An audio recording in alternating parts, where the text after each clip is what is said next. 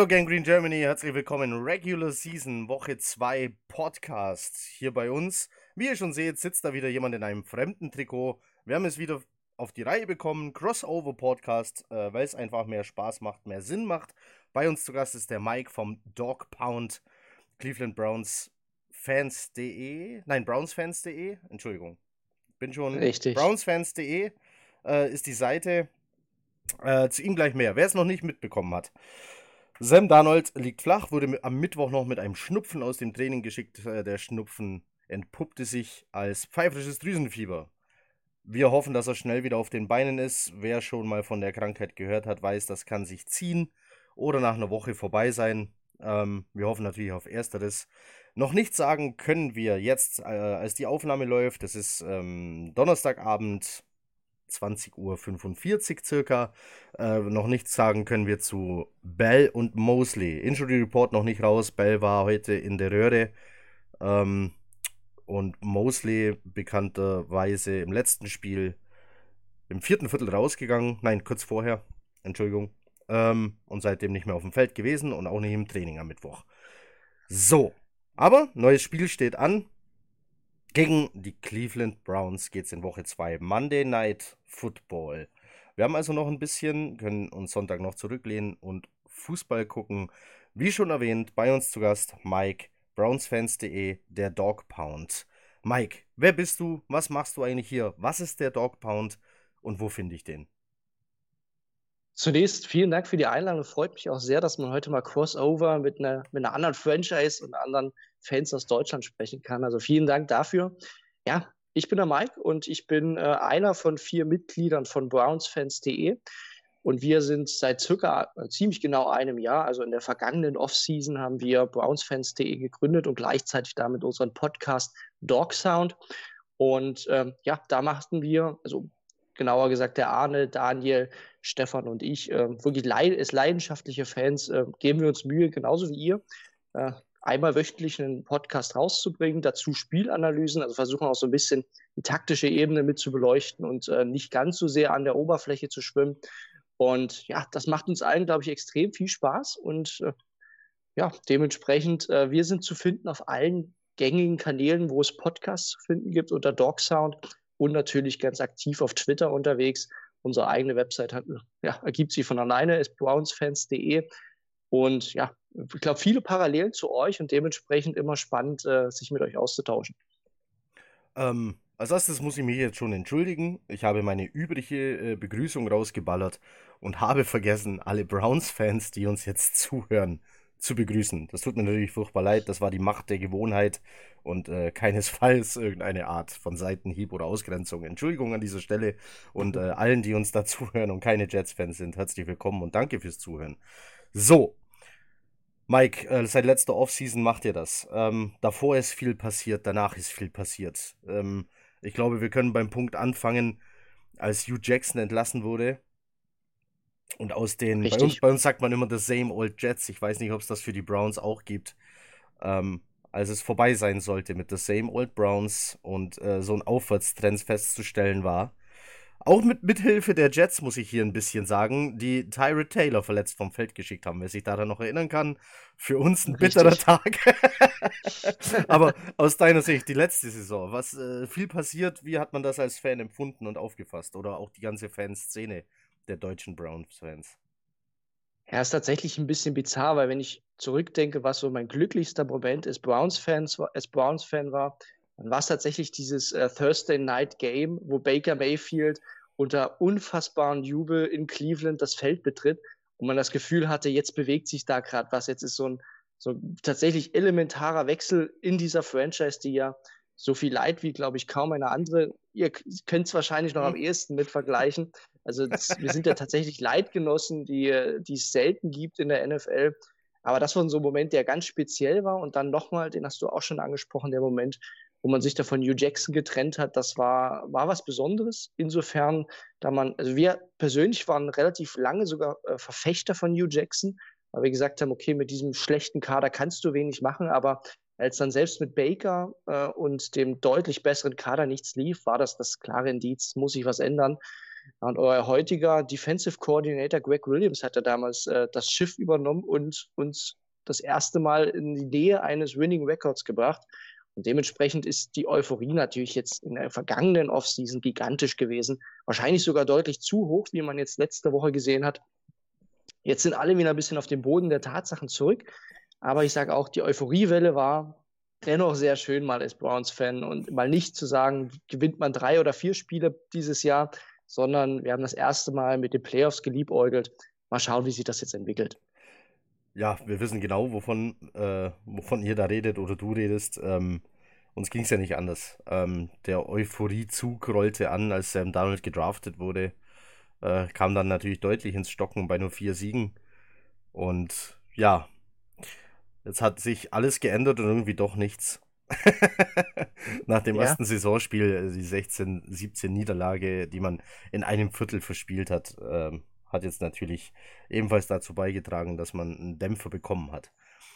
Ähm, wir haben vorher kurz, bevor die Aufnahme begann, darüber geredet. Äh, unsere beide Teams konnten in der Offseason große Namen verpflichten. Wie war das so, wenn man, wie ist es so, wenn man morgens aufwacht und man liest Odell Beckham Jr ist in meinem Team. Das war völlig surreal. Ähm, also es war tatsächlich genau so. Man ist, also ich bin aufgewacht und äh, wir haben ja auch eine eigene kleine äh, so Twitter-Chat-Gruppe äh, unter uns, vier Jungs. Und ich wache auf und sehe da, das war früh um sieben, sehe da schon über 100 Nachrichten drin. Das ist völlig explodiert. Ähm, I ist leichter Spätaufsteher, der, der erst quasi äh, kurz, kurz vor acht aufgewacht ist, äh, davon überrollt gewesen. Und das Kuriose war, wir hatten in den Wochen zuvor, äh, da gingen die ersten Gerüchte los, dass die Browns ein grobes Interesse haben. Allerdings wurde das immer direkt dementiert und wir waren uns alle einig, das ist äh, vollkommen out of reach, dieses, dieses Thema. Das ist äh, so weit weg. Allein schon dass dieser Wechsel von New York zu einem Riesenmarkt auch in das kleine, behagliche Cleveland, ähm, das seit Ewigkeiten nichts gewonnen hat, das war ganz weit weg. Die einzige Connection, die es ja gab, war im Prinzip die LSU-Connection mit Jarvis Landry. Äh, mit den beiden Kumpels da und da hat keiner damit gerechnet. Auch das muss man immer noch sagen, also die, was die Giants da gemacht haben, im Prinzip so einen Spieler in seiner Prime abzugeben, das war so weit weg, dass wir es einfach für völlig unmöglich gehalten haben. Dann auch noch so günstig, ähm, also vergleichsweise günstig, ein First Rounder ähm, und dann einen guten Guard und W. Peppers ist am Ende günstig. Ja, wir waren vollkommen schockiert und äh, natürlich außer uns vor Freude, keine Frage. Das ist auch so ein, äh, so ein Moment, wo man sagt, jetzt ist es nochmal so ein Turnaround auch in der, in der Attention, die man bekommt von, von der NFL. Man sieht ja schon dieses Jahr Monday Night Game. Die Browns hatten seit fünf Jahren kein Monday Night Game. Das sagt schon genug aus. Und ich glaube, ähnlich ging es bei euch ja, äh, als ihr Livian Bell verpflichtet habt. Ja, lief nicht alles. Ich bin äh, einer so der ersten, äh, die dann morgens aktiv sind, mal abgesehen von unseren Schichtarbeitern. Äh, mein Wecker klingelte um 5 und dann liest du das, äh, dass Le'Veon Bell bei den Jets unterschrieben hat. Ähm, und das sind zwei Namen, die hast du, klar, gerüchteweise wurden die zusammengebracht, aber du hast es dir einfach nicht vorstellen können. Ähm, man hatte so lange keinen großen Game Changer mehr, sage ich jetzt mal, keine wirkliche Waffe da in der Offensive. Ähm, klar gab es da auch schon große Namen, die waren aber alle schon, ich sage jetzt mal, überm Zenit. Ähm, Wer es nicht weiß, LaDainian Tomlinson war mal ein Jet. Ja, das hat kaum jemand äh, auf dem Radar, weil der einfach, ja, da war es eigentlich schon vorbei. Wer sich vielleicht noch, noch weiter zurück erinnert, Brad Favre war mal ein Jet. Stimmt. Aber auch da ähm, ging nicht mehr viel. Brandon Marshall war mal ein Jet. Das war eine Saison noch ganz okay und dann, ja, Matt Forte. Also wir reden von so vielen Namen, die eigentlich schon, ja, und man dachte sich, klar, holen wir irgendwann mal Le'Veon Bell, dann ist er 31 und will noch mal irgendwo ein Jahr spielen, dann haben die Jets dann vergiss nicht, vergiss nicht Safety Ed Reed. Ja, war der war auch mal ein Jet.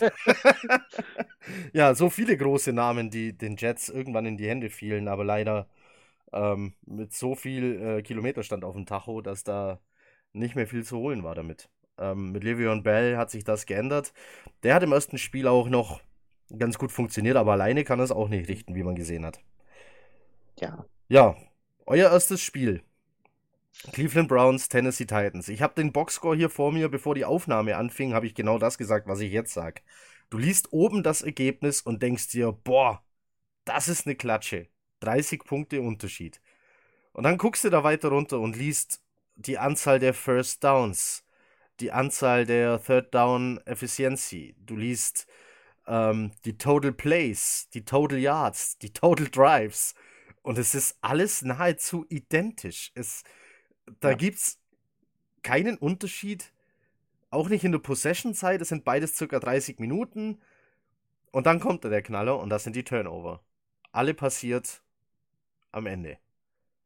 Baker Mayfield, äh, der Mann, dem man eigentlich zugetraut hat, der ist äh, cold as Eis. Noch kälter als Matty Eis. Ähm, weiß im vierten Viertel nicht mehr, wohin mit dem Ball, außer zum Gegner. Ähm, wie siehst du das? Was war der Grund? War das zu viel Druck, ausgerechnet für den Typ, von dem man dachte, den juckt gar nichts? Es gibt eine Zahl, die, die muss man tatsächlich erwähnen. Ähm, das sind die 18 Strafen für 183 Yards. Das ist äh, Rekord bei uns seit dem Jahr 1951. Gab es so viele Strafen nicht mehr. Und das hat allein fünf von insgesamt 14 Drives beendet. Also allein die Strafen. Ne? Also die, die Erklärung, die man so ein bisschen liefern kann, ist tatsächlich eine Übermotivation und fehlende Disziplin. Also das in Kombination, also Left Tackle Greg Robinson durch eine Ejection verloren, weil er einem Spieler gegen den Helm getreten hat. Darf, darf nie im Leben passieren, all solche Sachen. Dann ist der Left Tackle raus.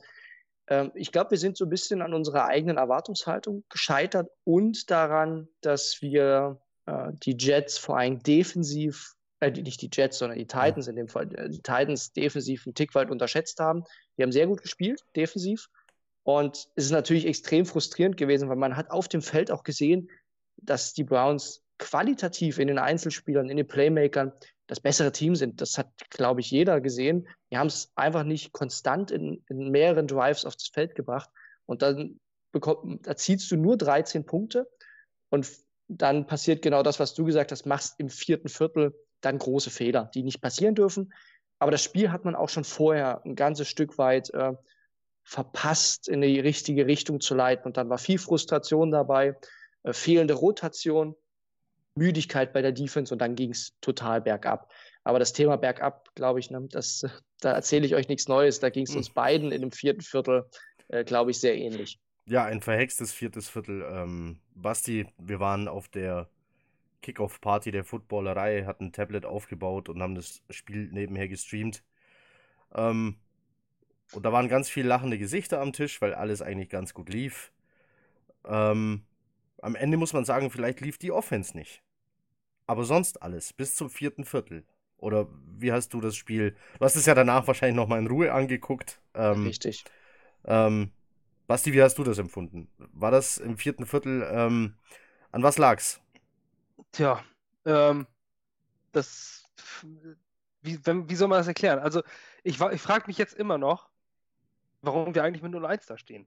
Also, man, man guckt sich immer so im Nachhinein dieses Ergebnis auf der ganzen Heimfahrt. Ich war sowas von angepisst, wie, äh, wie zuletzt nach der Niederlage gegen Cleveland im letzten Jahr. ähm, da so kommt eins zum anderen. Nach, letztes Jahr war das ähnlich. Da war auch mein Gefühl danach, ist das ein Team, gegen das man verlieren kann? Ja, definitiv. Aber wie? So, diese Sache, äh, darum, darum geht es mir. Also, wir müssen in so einer Saison mit 1-0 starten, gerade mit der Schedule, die wir jetzt vor uns haben, mit ähm, Pittsburgh, ähm, nee, Pittsburgh nicht, oder? Nee, auf jeden Fall haben wir äh, Cleveland, äh, Cleveland jetzt, dann haben wir äh, Dallas, dann haben wir Philadelphia, dann haben wir New England. Also jetzt kommen die ganzen Knaller nacheinander und dann musst du das erste Spiel gewinnen. Und dann führst du 16 zu 0.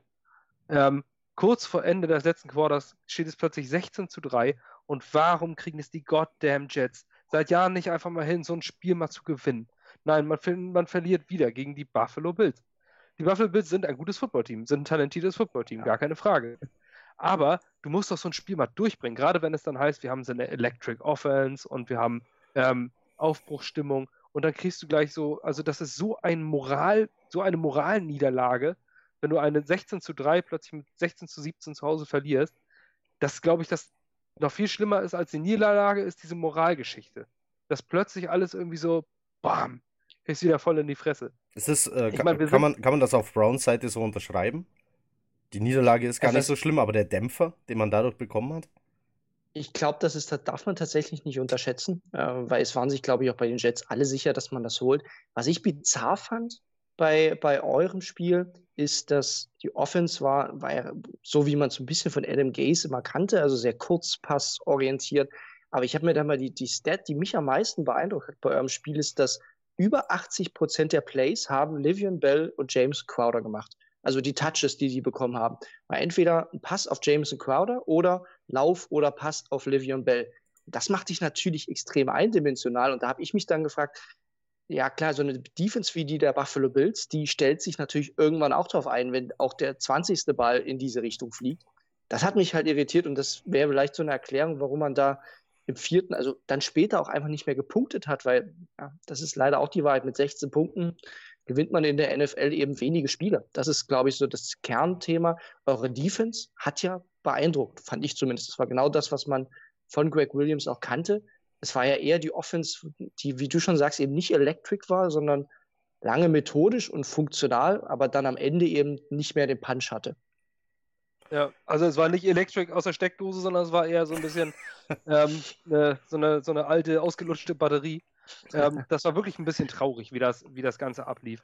Ähm, also, Im Endeffekt ähm, war es. Basti, lass mich ganz kurz zu dem, zu, ganz kurz, darfst gleich weiter, Entschuldigung. Nur, ich will noch mal darauf eingehen, was Mike gesagt hat. Ähm, für die Leute, die das Spiel nicht gesehen haben, weil nicht jeder Browns-Fan guckt sich das Jets-Spiel an. Die Jets haben also 17 Mal Bell laufen lassen und 6 Mal angespielt und 14 Mal auf den Slot-Receiver Crowder geworfen. Das sind 37 Plays von insgesamt, ich glaube, es waren 64 Offensive Snaps. Ist das richtig? Ja. Also ich habe sogar, ja. in meinen ja. hatte ich mir sogar, also, was hatte ich raus? Ja, müsste ungefähr passen. Ja, also, ähm, ich habe 43 ja, von 53 insgesamt, ist, sogar mit ist, den Targets. Ja. Das ist das, was Mike meint. Äh, Basti, du hast jetzt gerade gesagt, die ausgelutschte Batterie. Ähm, unkreatives Playcalling einfach? Ja, ich würde sagen, einfach, da hat, da hat noch nicht jedes Zahnrad ins andere gegriffen. Dazu kam kommt jetzt vielleicht, dass, dass, äh, dass bei Sam Darnold das schon drin war. Ist, heute hieß es, er hat 5 Pfund verloren. Ähm, das hast du ja nicht von gestern auf heute, sondern möglicherweise war er da schon äh, angeschlagen in diesem Spiel. Kann ich mir jetzt zumindest vorstellen. Denn Sam Darnold war auch uninspirierend, sag ich mal. Also es war jetzt nicht schlecht. Er hat keine Interception geworfen, aber es war halt auch nicht gut. Äh, tiefe Pässe auf Robbie Anderson wurden gnadenlos unterworfen. Ähm, ich würde jetzt nicht sagen, dass er eine schlechte Leistung gebracht hat, aber es war so wirklich langweiliger Durchschnitt. Also nichts, was irgendwie besonders auffällt. Man hat auch nicht das Gefühl gehabt, dass da Risiko gegangen wurde. Ich weiß nicht, äh, in meinen Augen war der ausschlaggebende Punkt der Verlust von CJ Mosley, als er ähm, am Ende des dritten Quarters äh, rausgegangen ist. Der war absolut außergewöhnlich, was der gespielt hat. Ähm, diese, diese Interception, die musst du erstmal fangen nach einem, ähm, nach einem äh, Pass, der, der aus den Händen rausspringt ähm, innerhalb von Bruchteilen von Sekunden, jeder, der selber mal auf dem Footballplatz stand, weiß das. Du guckst entweder auf den Ball oder auf den, äh, auf den Receiver. Und wenn du den Blick auf den Receiver hast, als Inside Linebacker dann so schnell zu schalten, dass der Ball hochspringt, das Ding noch abzufangen und nach außen in die Endzone zu laufen, ist außergewöhnlich. Ähm, dazu kam noch in der Temper 2 Defense, dass er, ähm, dass er in die tiefe Zone mit einem Slot Receiver mitlaufen konnte und den Ball aus äh, und den Ball verteidigen konnte also sprich die Fangbewegung des Receivers im Blick hat. Das machen normalerweise nur sehr, sehr gute Man-Coverage Defensive Backs. Ähm, und das hat auch funktioniert. Also, und in dem Moment geht er dann raus. Was so, ganz kurz äh, für die Nicht-Football-Nerds, was ist die Tampa Defense? Also die, so, Madden, die, die, die Madden-Spieler wissen es. die suchen ja, den Spielzug ab und zu mal aus. aber auch die Madden-Spieler wissen nicht genau, wie eine Temperatur funktioniert. Denn äh, eine Temperatur ist, äh, ist, eine, ist eine Zonenverteidigung. Normalerweise hast du die Cornerbacks dann in einer, in einer flachen Zone und hier hast die, die zwei Safeties, die du spielst, hast du tief in der Deep äh, Zone Coverage. Die teilen sich das Feld. Ähm, und die Temperatur Defense ist entscheidend, entscheidend für diesen Spielzug ist der Middle Linebacker. Der Middle Linebacker, also der Mike, ist jetzt egal, ob du jetzt äh, zwei Inside Linebacker oder einen Inside Linebacker hast, der ist entscheidend und der muss das Spiel lesen. Der muss lesen, wird es eine Run oder wird es ein Pass. Das entscheidet er in der Regel daran, was macht die Offensive Line. Geht die Offensive Line über die Line of Scrimmage, ist es automatisch ein Laufspielzug, weil dann darf die Offense nicht mehr passen. Und geht sie zurück, ist es in der Regel ein Passspielzug. Ähm, die einzige Ausnahme sind Draw Plays, aber das ist eine andere Nummer.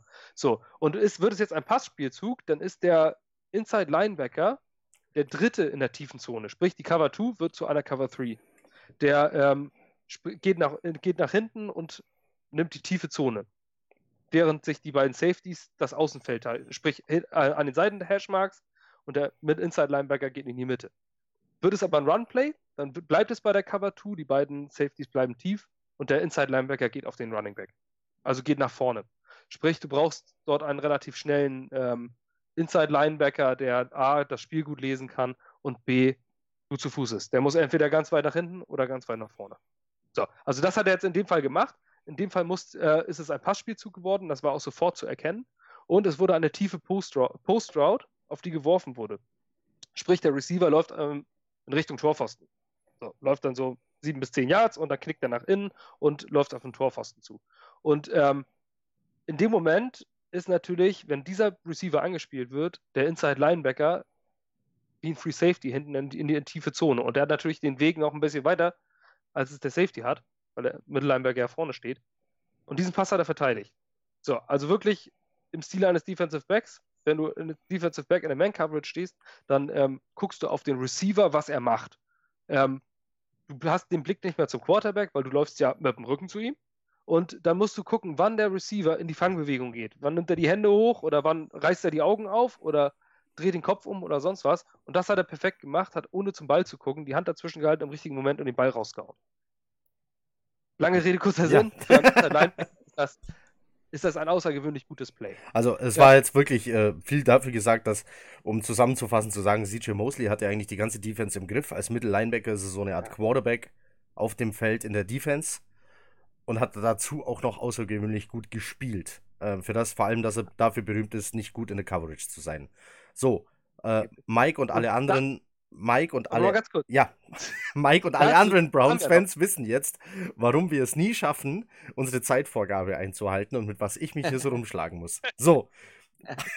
Entschuldigung. Aber hey, nein. Äh, es kam noch dazu. Avery Williamson als zweiter Inside Linebacker ist ja vor der Saison ausgefallen. Das war das Starting Duo. Äh, dann kommt ein Neville Hewitt rein, der bisher Career Backup war. Macht ein gutes Spiel. Dann fällt CJ Mosley aus und da steht ja plötzlich, plötzlich Blake Cashman, Fifth Round Rookie. Und der, mhm. Auf dessen Rücken soll das funktionieren. Der hat ein grausiges Spiel gemacht. Schwer ihm das vorzuwerfen, wenn du als äh, Fifth Round Rookie im ersten Spiel reinkommst und dann gleich äh, der Quarterback der Defense sein sollst. So läuft das nicht. Und dadurch brach es ein bisschen zusammen. Die Defense hat nicht mehr so viel äh, Zeit auf dem Platz stehen, äh, Platz stehen können oder beziehungsweise die Offense nicht mehr so schnell runterschicken können. Die Offense hat es nicht gebracht und so bricht es schnell zusammen. Und dann sind es mit zwei, drei Plays und die Bills Offense ist talentiert ja. und es hat funktioniert und dann haben sie uns geschlagen. Klassisch, äh, also es liegt ja nicht an einem Inside Linebacker. Sie haben uns einfach ausgecoacht am Ende. Und äh, unser Defense kann man keinen Vorwurf machen. Drei, äh, vier Turnover produzieren, 17 Punkte zulassen, zu Hause, das sind alle Grundsteine und das sind jede Menge Geschenke, die man der Offense liefert. Und wenn die Offense dann keine Punkte macht, dann ist die Offense bzw. der Offensive Coordinator schuld und in dem Fall geht die Schuld in meinen Augen an Adam Gaze. Basti, jetzt hast du äh, gesagt, es ist eine talentierte Offense in Buffalo. Jetzt geht es gegen Cleveland. Jarvis Landry, Odell Beckham Jr., ein Joku steht da noch rum. Dann hast du noch Nick Chubb, der ebenfalls fangen kann, wenn es sein muss. Ähm, Letztes Jahr beste Running Back laut Pro Football Focus. Nick Chubb ja. war ein außergewöhnlich guter Runner. So, das ist mehr als nur Talent. Und jetzt hast du da die fehlenden Mittellinebacker, nehmen wir an, CJ Mosley fällt aus. Gibt es da dagegen überhaupt noch ein Mittel für die Jets? Wenn ich ganz ehrlich bin? Nee. weil, auch, ähm. weil auch unsere Cornerbacks, ich meine, wir haben, also wer das Spiel Jets Browns gesehen hat, und auch vorher irgendwie allgemein NFL-Nachrichten verfolgt hat, hat sehr schnell mitbekommen, die Jets haben ein Problem in der Secondary und ein großes noch dazu. Spieler, die in anderen Teams vielleicht sogar nur in der dritten Reihe stehen würden, sind bei uns gezwungenermaßen Starter. Ähm, wir haben keine besseren und nicht mehr. So, und jetzt, wenn ich jetzt daran denke, dass sich ein Roberts mit Odell Beckham Jr. messen muss, äh, wenn er ähm, Brown schon nicht im Griff hatte äh, gegen die Bills. Also, als Jets-Fan kannst du da Angst bekommen. Kann, die, die Offense kann also von der Jets-Defense nicht gestoppt werden. Äh, doch, also ich denke mal, dass die, dass die Schwächen nach, zumindest nach Woche 1, nicht vom Talent, sondern nach Woche 1 sehr, sehr ähnlich sind. Ähm, denn die Browns haben auch eine katastrophale Secondary auf den Platz geschickt letzte Woche. Ähm, Denzel Ward, eigentlich Pro Bowler, ich meine, der hat letztes Jahr eine außergewöhnliche ja. Rookie-Saison gespielt und ich bin echter Fan von dem, aber das, was der gespielt hat, das war ja, das ja. war Arbeitsverweigerung. Ähm, der ist hinterhergelaufen, war drei, vier Yards entfernt und der wirkte sowas von bocklos. Also wenn man sich das Spiel in den 40 nochmal anguckt und die 21 sich anguckt, dann denkst du manchmal, sag mal, warum wird er denn nicht vom Platz genommen? So, ja. ähm, das war schon gruselig, was er gespielt hat. Und der nächste, das nächste Problem waren die Offensive Tackles, äh, die, die von außen, die Interior Line hat funktioniert in meinen Augen, aber was, was über außen kam, da musste Baker Mayfield schon Angst und Bange haben. Und es gibt ja auch dieses Sophomore Slump, was man immer sagt, dass man im zweiten Jahr gerne mal so ein, so ein kleines Tief hat. Und Denzel Ward und Baker Mayfield sind beides beide im Sophomore-Jahr. Ich würde jetzt sagen, dass die erste Woche ist einfach schwer als Gradmesser zu nehmen. Aber wenn die Browns angreifbar sind, in meinen Augen, ähm, über die Safeties, gut, der Marius Randall ist ein super Safety, aber ansonsten hakelt das da so ein bisschen. Ähm, und die Cornerbacks sind noch sehr jung und unerfahren. Und ich denke, wenn wir jetzt einen Demarius Thomas haben, ähm, hoffentlich ist er gesund. Der, der, der angeschlagen ist, äh, wurde gemeldet. Ja, und dann schnell Robbie Anderson, dann ist es vielleicht die Passing Attack, über die man ähm, bei den Browns kommen könnte. Ähm, Livion Bell ist es, glaube ich, egal, welche, Offense, äh, welche Defense du auf den Platz stellst, der ist, hat das Talent, überall durchzukommen. Ähm, Andersrum sieht es aber genauso aus in meinen Augen. Die Browns können uns über außen, über die Cornerbacks komplett auseinandernehmen. Innen wird es ein bisschen schwierig. Ähm, weiß ich nicht, ob Nick Chubb das gegen unsere Defensive Line ähm, oder die Offensive Line der Browns gegen unsere Defensive Line wirklich einen Vorteil hat, glaube ich nämlich nicht.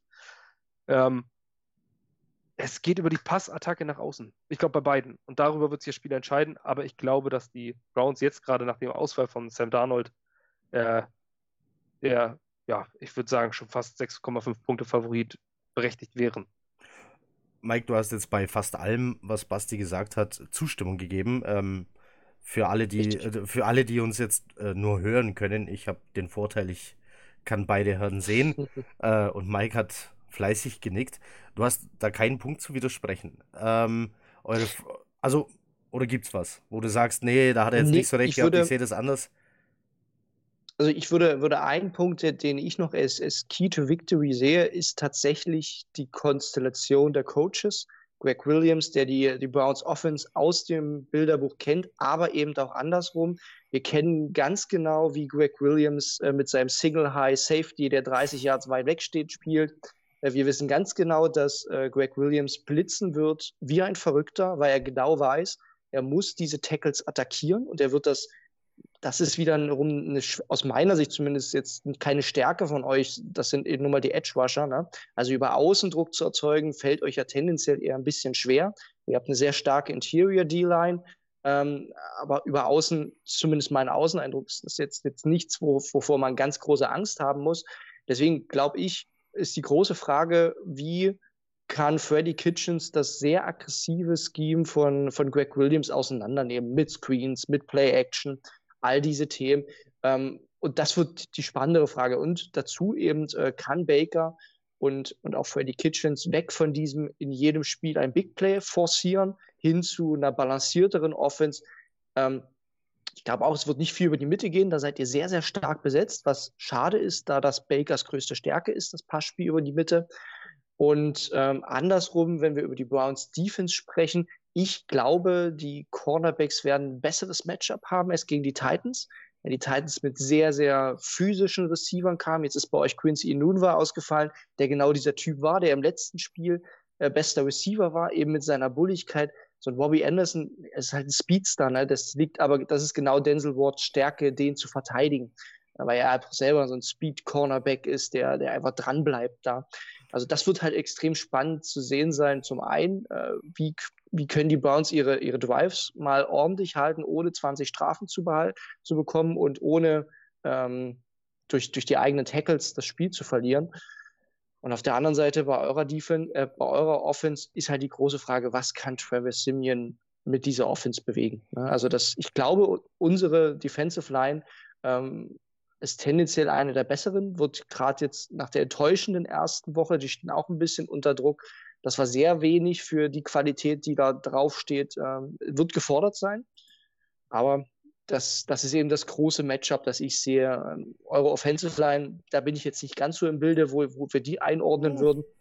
Aber das ist, äh, ist auch ein ganz wichtiges Duell. Wer gewinnt da? Natürlich das Duell an der Line. Die Frage mit der O-Line stelle ich natürlich gleich Basti.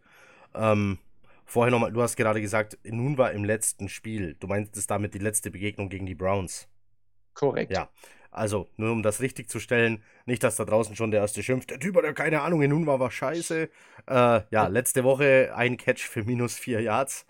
Ähm, nein, es war natürlich die Rede von der letzten Begegnung gegen die Browns, Richtig. wo nun war keine Ahnung, wie viele Catches hatte und vor allem ähm, ja, Yards after Contact äh, gemacht hat. Nicht nur after Catch, weil beim Catch hatte ihn eigentlich schon immer jemand und eigentlich war er schon am Boden, aber durch eben seine Physis gingen eben noch ein, zwei, vielleicht sogar drei Schritte nach vorne. Ja, hat funktioniert, bis Baker Mayfield aufs Feld kam. Dann war ähm, die Jets Offense sowieso ein bisschen abgemeldet. Aber okay, ja, die Front 7 äh, angesprochen. Basti, da steht sogar noch ein alter Bekannter mit Sheldon Richardson. Äh, dazu kommen noch Namen wie natürlich äh, Garrett ähm, und Ogunjobi, auf die man aufpassen muss. Ähm, Garrett war sogar First Overall Pick, war der? Das ist noch gar nicht so lange her, oder? Richtig. Zwei Jahre. Ähm, war dann verletzt, machte sein erstes Spiel gegen die Jets und seine erste Aktion war ein Sack. So. Das ist, man, also ich sehe schon, dieses Spiel äh, bietet mehr, als, als man vielleicht im Kopf hatte. Ähm Kein Wunder, dass es Monday Night Football ist. Nicht nur aus dem Grund übrigens, sondern, Basti, hilf mir, es war das erste Monday Night Game und fand zum ersten Mal statt vor. Keine Ahnung, wie viele Jahren. Welches? Was? Ich weiß äh, Browns Jets, war das nicht das erste Monday Night? Nein, eins der ersten. Ich glaube, das wurde mal benannt, deswegen find, ist das auch das erste äh, Monday Night Game, also das erste offizielle, das ja. war letzte Woche bei der Doubleheader. Ja, genau. Ich glaube, das erste reguläre war mit der Intention 100 Jahre NFL und das war, glaube ich, eins der ersten Monday Night Games. Ja. Aber wann? War ich, doch nicht, war ich doch nicht auf dem Holzweg. Also, eine sehr starke Front 7 auf Seiten der Browns. Schobert und Kirksey habe ich da noch äh, rumspringen, natürlich äh, starke Leute. Und dann unsere O-Line. Jetzt hat Mike schon angesprochen, er weiß nicht so genau, wie unsere O-Line aussieht. Dann erzähl doch mal, wie sich die O-Line im Spiel gegen die Bills geschlagen hat. Ja, suboptimal bis sehr schlecht. Also unsere, äh, unsere äh, Tackles waren okay, aber unsere Interior Line hat überhaupt nicht funktioniert. Es sind aber alles drei eigentlich gute Leute und ich glaube, das liegt daran, äh, vor allem Veteranen. Und ich fand ein Zitat gut. Ich glaube, das hat Joe Corporoso geschrieben, ein Beatwriter für die Jets. Ähm, der hat geschrieben, ähm, die Offensive Line sah so aus, als hätte sie noch nie zusammengespielt. Das lag wahrscheinlich daran, dass sie noch nie zusammengespielt haben. ähm, ich, denke, das, ich denke, das trifft es sehr gut, weil Ryan Khalil als Center ja auch äh, aus dem Retirement geholt wurde und als er relativ spät auch einsteigen konnte. Ähm, so ein Center ist der Dreh- und Angelpunkt einer, einer Offensive Line und äh, das muss erstmal zusammenwachsen, auch bei Veteranen. Die Offensive Line ist kein anderer Mannschaftsteil, muss von Zahnrädern so ineinander greifen, noch nicht mal Receiver und Quarterback. Ähm, keine andere Mannschaft muss so ineinander greifen wie die Offensive Line. Da muss das Blocking-Scheme sitzen. Ich habe bei Twitter eine Sache geteilt, wo, wo es gnadenlos gescheitert ist und dann ähm, da, da geht der Right Tackle zu früh aus dem Block raus und der soll eigentlich der Left Guard übernehmen und dann funktioniert das nicht und dann ist das sofort, das ist das ganze Play im Arsch. Ist egal, was die Receiver machen, was der Quarterback macht, dann passiert nichts mehr. Also ich denke, es ist einfach nur Anlaufschwierigkeiten. Ich finde, wir haben mit Kelechi Osemele, Ryan Khalil, ähm, ja, gute Leute. Calvin Beecham, Leute, die Erfahrung haben, die wissen, wie man, wie man Defensive Ends oder Tackles blockt. Nur es hat noch nicht funktioniert. Ich denke, ich denke, also das ist jetzt nicht der größte Sorgenpunkt, den ich mir mache. Mike, die Frage umgekehrt Wobei, jetzt. Ich muss aber einmal kurz noch sagen, dass ich ein großer Fan von Joe Scobert bin. Ich finde, das ist einer der unterschätztesten ja. Inside-Linebacker. Inside Verdammt gut in der Coverage, den mag ich total gerne Line. Ja, ist ja auch der, ich glaube, offiziell der beste Coverage-Linebacker im letzten Jahr gewesen oder zweitbester, eins von beiden. Ähm, wird spannend, weil wir müssen ihn dieses Jahr verlängern. Also das ist so eine der großen äh, Notizen jetzt für, für die kommende Offseason. Aber ich glaube, den muss man sich sicher ein toller, noch extrem junger Mann. Ähm, bin ich auch ein großer Fan von. Der ist auch quasi das Gehirn unserer Defense, extrem intelligent. Ähm, das einzige Problem, was wir auf Linebacker ja immer haben, äh, deswegen wird, glaube ich, euer Wine Griffin ist, glaube ich, euer Starting Tight End. Den könnt ihr schon mal in jede Fantasy League packen, weil Browns lassen generell erstmal unfassbar viel gegen Titans zu. War ja äh, gegen die Titans auch wieder so. Da haben wir auch zwei Touchdowns äh, wieder zugelassen gegen den gegnerischen Titan. Ähm, ja, gegen den, das den 100-jährigen, die Lady Walker. Ja, das, ist, das ist jetzt auch der Spritzige quasi, ne, der läuft ja eigentlich nicht weg. Wir haben es trotzdem geschafft, ihn weglaufen zu lassen. Das ist das übliche Phänomen bei den Hat er äh, die, die äh, meisten Receptions bei den Tennessee Titans. Fünf Receives ja. hatte der 55 Yards, zwei Touchdowns sehe ich hier gerade. Ähm, ja. Gut, AJ Brown, drei Receives, aber 100 Yards. Aber für den Delaney Walker, ähm, der nicht mehr der Beste zu Fuß ist, ist das natürlich schon äh, ein Stück. Ja. Gut, der, der, ist ein Brocken, den musst du erstmal auf den Boden bekommen. Also der, äh, der bricht gerne auch mal einen Tackle. Äh, das ist schon ein Hühne, der da äh, an dir versucht vorbei zu walzen, quasi, äh, fast schon. Aber ja, ist schon eine Zahl, die man dem alten Mann eigentlich gar nicht mehr so zutraut. Ja. Mike, darf ich äh, für Jets-Fans, die sich jetzt mit dem Kader der Browns nicht so beschäftigt haben, die Frage nach der O-Line gleich an dich zurückwerfen? Ähm, da, auch da gab es Trades, auch da gab es Verstärkungen. Wie sieht die O-Line jetzt aus? Wie hat sie sich gegen Tennessee geschlagen? Äh, ich fange mal mit den Veränderungen ganz kurz an. Also auch bei die Geschichte relativ interessant ist. Die Browns haben ja äh, Kevin Seidler als fünftbesten Guard der letzten Saison im, im Rahmen des OBJ-Trades abgegeben. Und das war durchaus sinnvoll, weil man eigentlich mit Second Round Pick Austin Corbett den äh, legitimen Nachfolger hatte, wo es immer hieß, der, der wird sich nahtlos einfügen, es wird kein großes Downgrade sein. Dann merkte man im Training Camp, ups, das ist wohl doch nicht so. Der Junge ähm, findet sich überhaupt nicht zurecht. Ähm, und man hat dann das interne Duell gegen, gegen Ryan Kush verloren, ähm, äh, gegen Eric Kush verloren, der vielleicht noch bekannt ist aus dem damaligen Hard Knocks Camp, äh, ist großer Fan von Axel Schürz. Äh, jedenfalls äh, ist man mit dem aber auch nicht so richtig happy und hat vor Ende der Trade Deadline oder jetzt vor Ende der vor Beginn der Saison noch zweimal getradet. Ähm, und zwar einmal für den Tackle äh, McQuay von, von den Packers, den man sehr günstig geholt hat, aber dazu noch Wyatt Teller von, eure, von eurem Gegner, den Buffalo Bills, für einen Fünft- und Sechstrunden-Pick. Ähm, das ist nicht ganz so günstig. Den holt man, das gibt man, glaube ich, nicht aus, wenn man, wenn man großes Vertrauen in die O-Line hat. Das heißt, dieser White Guard äh, war das größte Fragezeichen, als man gegen die Titans äh, in das Spiel gegangen ist. Das war aber gar nicht das Problem, weil die Interior Line, das habt ihr jetzt schon mehrfach erwähnt, die war sehr souverän. Das hat geklappt. Ähm, Problem waren die Tackles und das ist ein Thema, was man jetzt härter oder stärker betrachten muss. Da hat man mit Greg Robinson schlichtweg jemanden, der eine, eine wandelnde Wundertüte ist, schon großer Bast war, bei den Browns letztes Jahr recht souverän. Aber man weiß nicht, ob der zwei Jahre wirklich gut spielen kann hintereinander. Und äh, mit Chris Hubbard eigentlich einen okayen White Tackle, der aber im Laufe des Training Camps und der Preseason doch enorme Schwächen technischer Natur offenbart hat, die man letztes Jahr in der Form gar nicht so gesehen hat. Das heißt, wir haben jetzt zwei Tackles, die tatsächlich einen ganz schwachen Saisonstart hatten. Äh, also was speziell Hubbard geleistet hat, war, spottete jeder Beschreibung. Da waren, äh, er hatte auch den, den 37-jährigen Cameron Wake mehrfach an sich vorbeilaufen lassen. Also das äh, das war wirklich ein Witz teilweise, was er da gemacht hat. Klar, Wake ist ein guter Passverteidiger und Passwasher, aber das, das war ein Witz. Und dementsprechend groß die Fragezeichen jetzt. Also die, die Line äh, habe ich immer als ja, irgendwie unteres Mittelfeld der Liga bezeichnet und es reicht aus für die Browns, für das Scheme, was wir spielen mit dem Kurzpassspiel. Das muss man jetzt nach Woche 1 natürlich trotzdem in Frage stellen. Also es ist das größte Fragezeichen aktuell äh, im Kader neben dem Defensive Scheme. Basti, die viel gelobte D-Line der Jets, ähm, die auch aufgebessert wurde, vor allem im Draft mit Quinnen Williams, hat viele, ja, Quarterback Pressures, Quarterback Hurries, aber wenig Sacks. Das ist was, was besser werden muss gegen die Browns und besteht da die Chance, dass es besser wird? Ähm, also gemessen am ersten Spiel, ja, die Chance besteht durchaus. Also wenn äh, Greg Williams ist ja nur sehr blitzheavy. Ähm, und ich sag mal, wenn du die Defensive Line ein bisschen auseinanderziehst und halt ähm, ein bisschen die Mitte außer Acht lässt und jetzt einfach mal auf die, auf die Schwächen. Natürlich werden die Browns das gesehen haben und da ein bisschen was dran anpassen. Äh, Freddy Kitchens ist ja nur kein schlechter Offensive Coach. Aber ähm, wenn man dann so ein bisschen auf die B- und C-Gaps geht und dann die Interior Line ein bisschen nach außen drückt, ähm, dann kann das durchaus was werden. Dann können wir am Ende da durchaus 4, 5, 6 haben. Baker Mayfield musste wirklich teilweise echt um sein Leben rennen.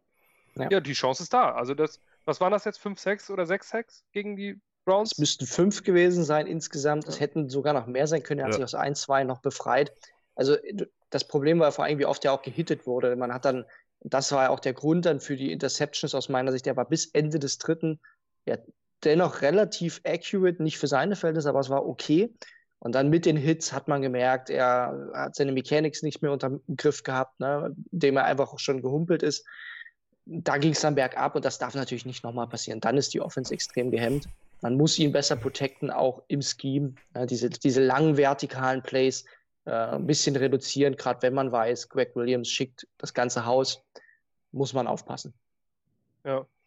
Und es ist ja auch nun mal so, dass die, dass die, dass die Titans jetzt nicht sie sind jetzt nicht unbedingt bekannt für ihren außergewöhnlichen Pass Rush. Ähm, ich meine, man muss das sagen, wenn dann Cameron Wake mit 37 natürlich als erfahrener Veteran nicht in der Rotation, sondern als Starter steht, dann hat das schon was zu bedeuten. Ähm, und äh, also ich denke, wir haben die Möglichkeit. Unsere Defensive Line ist ähnlich talentiert. Und Henry Anderson ist extrem physisch, kann gegen Tackle äh, sehr gut gewinnen. Ähnlich, ähnlich, wie Leonard Williams. Da muss viel kommen. Erst recht ja. müssen wir es unbedingt unterbinden, dass unsere Cornerbacks oft gegen diese Receiver spielen müssen. Äh, Rashad Higgins ist ein außer absolut unterschätzter äh, Wide Receiver. Ähm, es ist nicht nur Oder Beckham Jr. und Jarvis Landry. Ähm, auch ein David Njoku, gut, der ist jetzt ein bisschen, der hat ein bisschen schwach gespielt, mhm. aber äh, man hat letztes Jahr gezeigt, was er, was er kann. Es ist in meinen Augen eigentlich mit das, das talentierteste ähm, Receiving Core insgesamt, auch mit Tight End äh, der gesamten NFL. Und was, was, die, was, die komplett, was das Komplette angeht, also wie das eine Zahnrad ins andere greifen könnte, wenn es alles funktioniert, hat man auch gesehen. Also das Beste, was die Browns geliefert haben, waren die Receiver. Ähm, alle drei, wie sie da standen, haben alle drei äh, wirklich sehr gut gespielt, immer ihren Job richtig gemacht. Das muss man vermeiden. Also, das, wenn es einen äh, Weg gibt, das Spiel zu gewinnen zu können, dann müssen wir unbedingt vermeiden, dass die Browns äh, 60, 70 Prozent äh, Passspiel aufziehen können. Ähm, frühes, frühes Blitzen, Baker Mayfield früh verunsichern, was, äh, was die Titans geschafft haben, dann ist es die Möglichkeit, dieses Spiel zu gewinnen. Wenn das äh, Passspiel der Browns ins Laufen kommt, kann es hässlich werden. Leider ja Rashad Higgins äh, angeschlagen. Ich vermute auch, er wird eher nicht fit, so wie das aussah mit dem High Ankle Sprain. Das sah jetzt im Training auch erstmal nicht gut aus. Also ich erwarte eher ein Spiel ohne Higgins, was immer noch da, also theoretisch hat man hat es mit Tyron Taylor dann noch einen dazugeholt ist immer noch okay, aber Higgins wird fehlen, äh, wenn er ausfällt. Und dann hast du die, die wichtigen Komponenten schon gesagt. Äh, es wird aus meiner Sicht ein großes Scheme-Duell. Also wenn das Gleiche passiert wie gegen die Titans, die bei uns sehr vertikal gehen, sehr lange Plays sich entwickeln lassen, dann kann das nicht funktionieren. Ich glaube, dass äh, dann wird das schief gehen, wenn wir den Playmakern, und das hat ja, gab es ja auch ein, zwei Plays, wenn man Odell Beckham auf der kurzen Route den Ball zuwirft und man schaut dann, was er gegen einen, du hast schon einen Cornerback genannt mit, mit Daryl Roberts beispielsweise, wenn er eins gegen eins gegen den ist nach dem Catch, dann sieht es halt relativ gut aus für die Browns. Ne? Und das muss man schaffen, äh, eher kurze Routes und dann die Playmaker in, in Position bringen.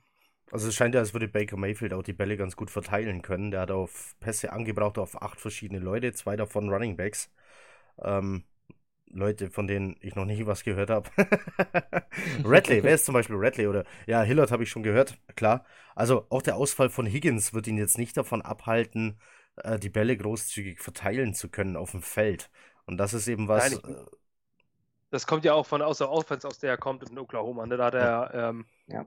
ja. diese, diese, diese äh, Spread Offense gespielt und äh, die ist ja darauf ausgelegt, wirklich sich so die Receiver so hinzustellen, wie sie, wie man sie gerne hätte an der Defense auf und dann egal wer. Also da Ganz brauchst genau. du nicht eine klare Connection zu dem einen einzigen Receiver. Was erwartet ja, denn dann, was erwartet denn dann die Jets von den Sets her? Sehe ich dann, sehe ich dann ganz viele äh, Sets mit vier Wide Receivers auf dem Feld?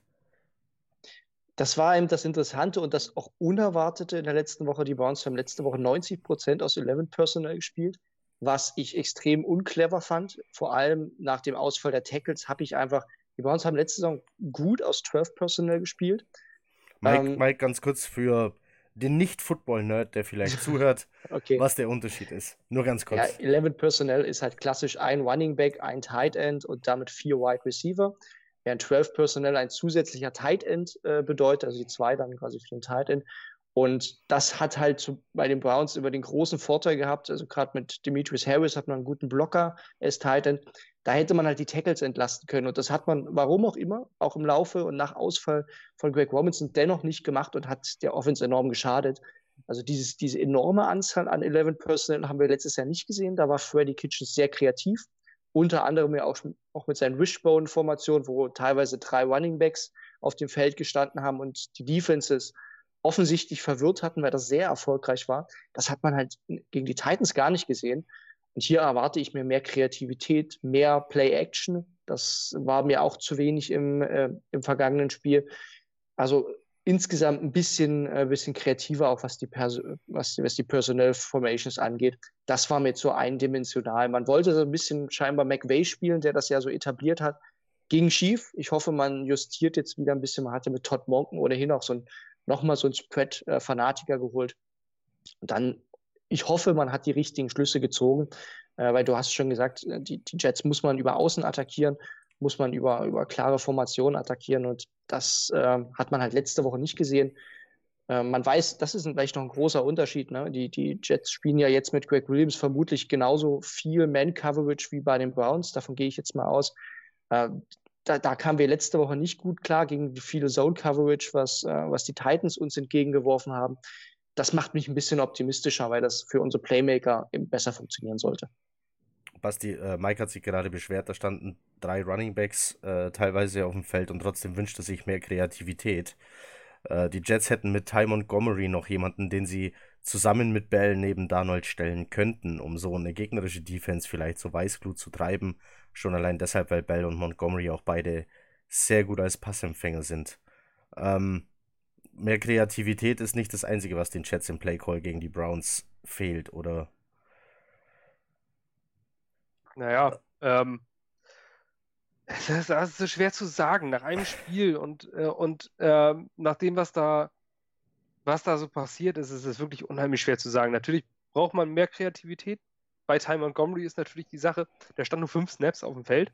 Das ist ein bisschen wenig für jemanden, der das Workhorse der Preseason war und wo man jetzt davon ausgegangen ist, ähm, mit einem, äh, mit einem 20 Personal, da hast du zwei Running Backs da hinten stehen, ähm, das sind Ty Montgomery und Livian Bell, dann hast du schon wirklich, puh, da weißt du nicht, was passiert. Und dann weißt du nicht, ob es ein Lauf, ein Passspiel, Livian Bell ist ein idealer Vorblocker. Ähm, du weißt nicht, was passiert und das wird, hat sich eingesetzt. Und Adam Gase in seiner unnachahmlichen Art sagte dann nach dem Spiel, äh, ja, das ist das Schöne daran, Headcoach zu sein, ich kann machen, was ich will. Ja, wunderbar. Nicht gerade nicht gerade das, was du als Fan jetzt gerne hörst. du wirst jetzt als Fan lieber ein bisschen Eigenkritik, Selbstkritik hören und nicht so, haha, das ist das Schöne daran, ich mache, was ich will. Ähm, obwohl er ja eigentlich recht hat, aus der pragmatischen Sicht. Aber, ähm, tja, was muss ich tun? Ich glaube, dass Adam Gase gar kein schlechter Game Manager ist. Er hat es mit den Miami Dolphins hingekriegt, 7-9 zu gehen letztes Jahr mit einem absolut untalentierten Kader. Ähm, und äh, es hat trotzdem funktioniert und äh, ich denke, dass der Spiele gewinnen kann. Ähm, und dass ich da, dass da vielleicht einfach nur ein Zahnrad ins nächste greifen muss. Also, wie gesagt, ich finde es immer noch schwer, nach einem Spiel zu analysieren. Auch was die Offense und den Gameplan angeht. Was ist für dich bei den Browns die schwächste Positionsgruppe? Puh. Hm. Also, ich fange ich, ich fang ich fang die Frage mal bei Basti an. Komm. Ja, ich kann also, Du hast dich wahrscheinlich sowieso ja. am meisten mit der Secondary beschäftigt und ich nehme wenn, an. Ja, wenn, dann würde ich das jetzt aufgrund Erf des Erfahrungslevels tatsächlich die Defensive Backs sagen. Aber ich, ähm, weiß, ich weiß ja, du bist, haben, du bist ein Fan von Defensive Backs, also die, die uns jetzt zuhören und dich nicht kennen. Du hast selber Defensive Back gespielt, du guckst sehr gerne auf Defensive Backs und ähm, hast auch kein Problem damit, als Jets-Fan zu sagen, ich finde aber den, den, den und den auch gut, egal wo der spielt, weil er einfach ein guter Defensive Back ist. So. Äh, so ein kleiner Defensive Back Fetisch steckt da fast schon dahinter, so für die, die dich jetzt nicht kennen. Du hast dir also auch die Defensive Backs der Browns angeschaut, das weiß ich, da brauche ich keine Vorbereitung dafür, um das zu wissen. Ähm, von den Namen her stehen da Typen, denen man auf jeden Fall mehr zutrauen kann, als sie in Woche 1 gezeigt haben. Soweit sind wir uns einig. Ja. Ja. Also ich sag mal, Denzel Ward ist da, ähm, ist da klar herauszuheben, was der letzte Saison gespielt hat in der Rookie-Saison. Das war seines Picks würdig äh, an der Stelle, wo er gepickt wurde. Ist ja nicht umsonst im Pro Bowl gewählt worden. Ähm, das musst du erstmal machen, so früh. Ähm, auf der anderen Seite, ja, sie haben jetzt einen Greedy Williams geholt, von dem ich ein ganz, ganz großer Fan war vom Draft. Also ich hätte den, ähm, bevor er im Draft gefallen ist, fast sogar als Top 10 Pick gesehen. Ähm, was der, das ist aber relativ eindimensional. Das ist ein reiner Man-Coverage-Corner ja. eigentlich.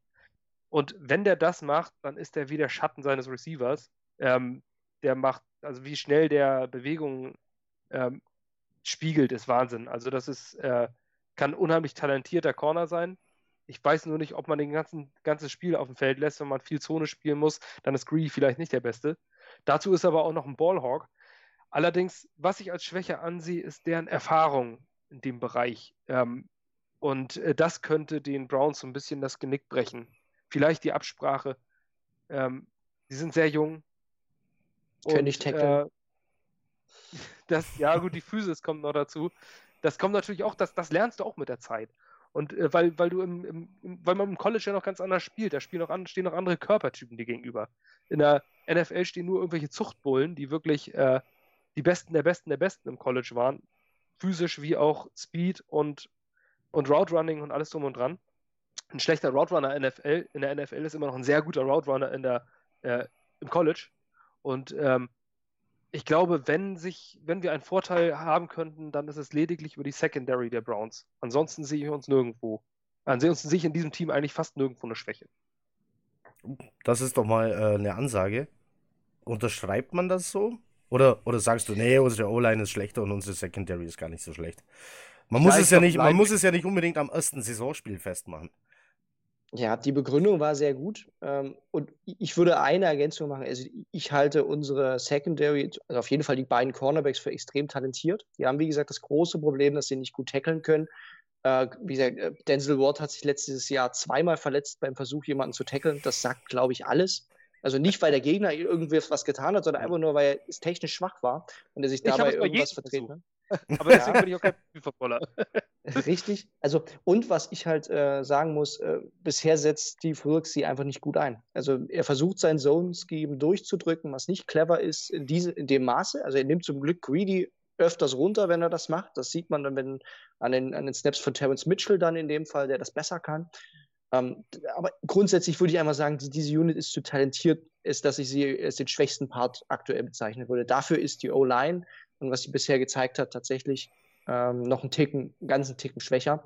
Ähm, also das würde ich weiterhin als die, die größte Schwachstelle aktuell bei den Browns sehen, ähm, die einfach so inkonstant ist, so viele Penalties äh, forciert aufgrund technischer Schwächen, gerade der beiden Tackles. Also Greg Robinson war letztes Jahr schon einer der, der Leading Penalty äh, Holder, äh, weil er einfach in, in, jedem dritten Play ein Holding äh, kreiert, aufgrund äh, seiner Schwäche da teilweise. Also ich gehe eher auf die Offensive Line. Okay. Ähm. Und, und vielleicht noch äh, ein wenig, ähm, ob man, ist doch die Frage, die besteht, ob Freddy Kitchens seinen Laden richtig im Griff hat, auch für die Defense. Richtig. Das, äh, nicht nur die Penalties, sondern äh, es kommt auch, okay, ich will diese Geschichte nicht aufbauschen, aber außergewöhnlich gute Trainer würden es niemals zulassen, dass ihr Receiver mit einer Armbanduhr auf dem Platz läuft. Die würden, sowas, sowas äh, würde man zum Beispiel bei einem ich spreche es nicht gerne aus, aber man muss es, bei einem Bill Belichick würde dieser Typ sofort rausfliegen. Der würde an der Seitenlinie stehen, egal wer er ist, egal welchen Namen er hat, egal wie gut er ist, der würde nicht auf den Platz laufen, wenn er die Uhr nicht abnimmt. Ähm, sowas, Und OBJ äh, hat angekündigt, dass, der, dass er die Uhr weiter tragen wird. Ja, bis, es, ja bis, bis es ja. eine Regel dafür gibt. Wer jetzt nicht weiß, wer jetzt wirklich keine Ahnung hat, wovon wir reden. Odell Beckham Jr., also ich denke, die Browns-Fans wissen es, die haben es äh, mitbekommen. Odell Beckham Jr. stand mit einer Uhr auf dem Feld, hat mit der gespielt. Geschätzter Wert 350.000 US-Dollar. So, damit läuft er mal eben aufs Feld. So, jetzt hat er die NFL für alles mögliche Regeln. Und es gibt auch irgendwo eine Regel, wo steht, außer dem Schutzpanzer darfst du nichts tragen, was hart ist. Aber anscheinend gilt das nicht explizit für Uhren. Also es, es gab dann irgendwann mal eine Regel, es gab irgendwann mal eine Regel für Halsketten dann auf einmal. Ähm, es gab, ja, damit ist ja auch Michael Crabtree aufgelaufen. es, es, ist jetzt, es, ist jetzt, kein Einzelfall, dass das so passiert. So dieser Swag bei, bei jungen, schwarzen, talentierten Spielern kommt immer wieder. Und äh, klar wollen sie alle Swag und sich gegenseitig im Swag überbieten. Ist ja auch nicht schlimm. Äh, oder Beckham ist ja bekannt als Diva und äh, als, äh, als extrovertierter ähm, bunter Vogel, sag ich mal. Das ist ja auch okay. Und man kann diese Spieler ja auch machen lassen und so sein lassen. Aber bestimmte Regeln auf dem Platz, ich will, ich will, wie gesagt, ich wollte, wie ich eigentlich angefangen habe, ich möchte das nicht überbewerten, weil ich finde, das ist, die Story wird größer gemacht, als sie eigentlich ist. Aber das ist so dieses kleine Fragezeichen, ob der Coach da wirklich ja. äh, endgültig die, die, das Heft in der Hand hat im Locker-Room. Weil wie gesagt. Das ist eine berechtigte Frage. Als Coach sage ich mir normalerweise, du nimmst die Uhr ab oder du läufst nicht auf den Platz, ganz einfach. So, solche Spieler, so, so eine Coaches sind Jim Harbaugh, so eine Coaches waren früher Don Schuler ähm, oder sind es jetzt Bill Belichick. Diese Leute, die wirklich erfolgreich sind, die haben den Laden im Griff und da tanzen die Spieler nach der Pfeife des Coaches und nicht andersrum. Ja. Nur das Fragezeichen. Das heißt nicht, dass es nicht so ist, aber es ist auf jeden Fall das Fragezeichen, erst recht auch gemessen an den ganzen Penalties in Woche 1 bei Cleveland, ob das wirklich oder ob das erstmal ins Rollen kommen muss. Ist, äh, ja. äh, wie empfindet man das als Browns-Fan? Ihr habt äh, euch mit Odell Beckham Jr. beschäftigt, ihr habt den jetzt äh, in der Offseason erlebt, in der Preseason erlebt. Ist der so eine Diva? Ist der wirklich so? Oder kommt er nach außen nur so rüber? Wir haben nämlich zum Beispiel mit Le'Veon Bell nur positive Erfahrungen gemacht und können den Ruf, den er in der Öffentlichkeit hat, null bestätigen. Also man muss es differenzieren. Ähm, insofern, dass er, wo, was mich sehr gefreut hat, ist ja, dass er sich als fantastischer Teamkamerad gezeigt hat. Auch nach der Niederlage ist großer Leader.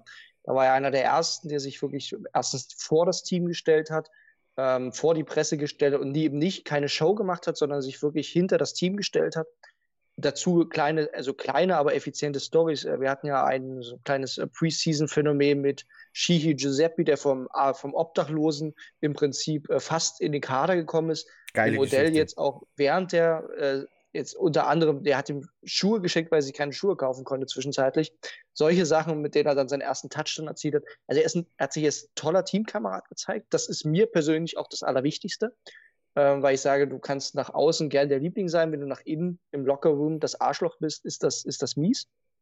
Und was er nach außen macht, da ist er die Diva. Also ne, seine Besuche in London, wo er wieder zu spät zurückkommt äh, und solche Themen, das, das ist Odell. Also er ist dieser, dieser Paradiesvogel in dem Sinne. Ihm ist es auch sehr wichtig, was die Öffentlichkeit über ihn denkt. Ähm, also ja, in dem Kontext kann man das definitiv als Diva bezeichnen. Das zeigt sich auch mit diesem, mit diesem Uhrenthema eben. Ein normaler Spieler würde sagen, ja, dann nehme ich sie halt ab. Er macht da noch eine weitere Story draus und äh, erweitert damit das Thema, das schnell geklärt wäre eigentlich.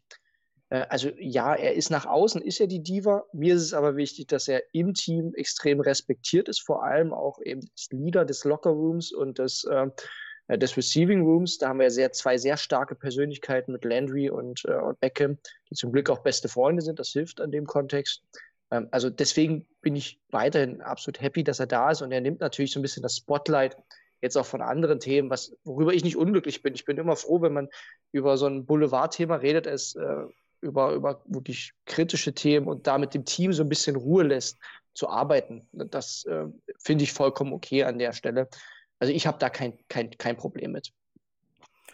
Ja gut, er, er, nützt natürlich, wenn der Spot sowieso auf ihn gerichtet wird, nutzt das natürlich aus. Das Thema mit der Uhr ist ja sowas. Er, er hat sich ja nicht vor die Presse gestellt und gesagt, ich habe mit dieser Uhr heute gespielt, sondern die ja. Uhr wurde gesichtet, äh, sofort der Preis ermittelt und dann kam das in die Öffentlichkeit.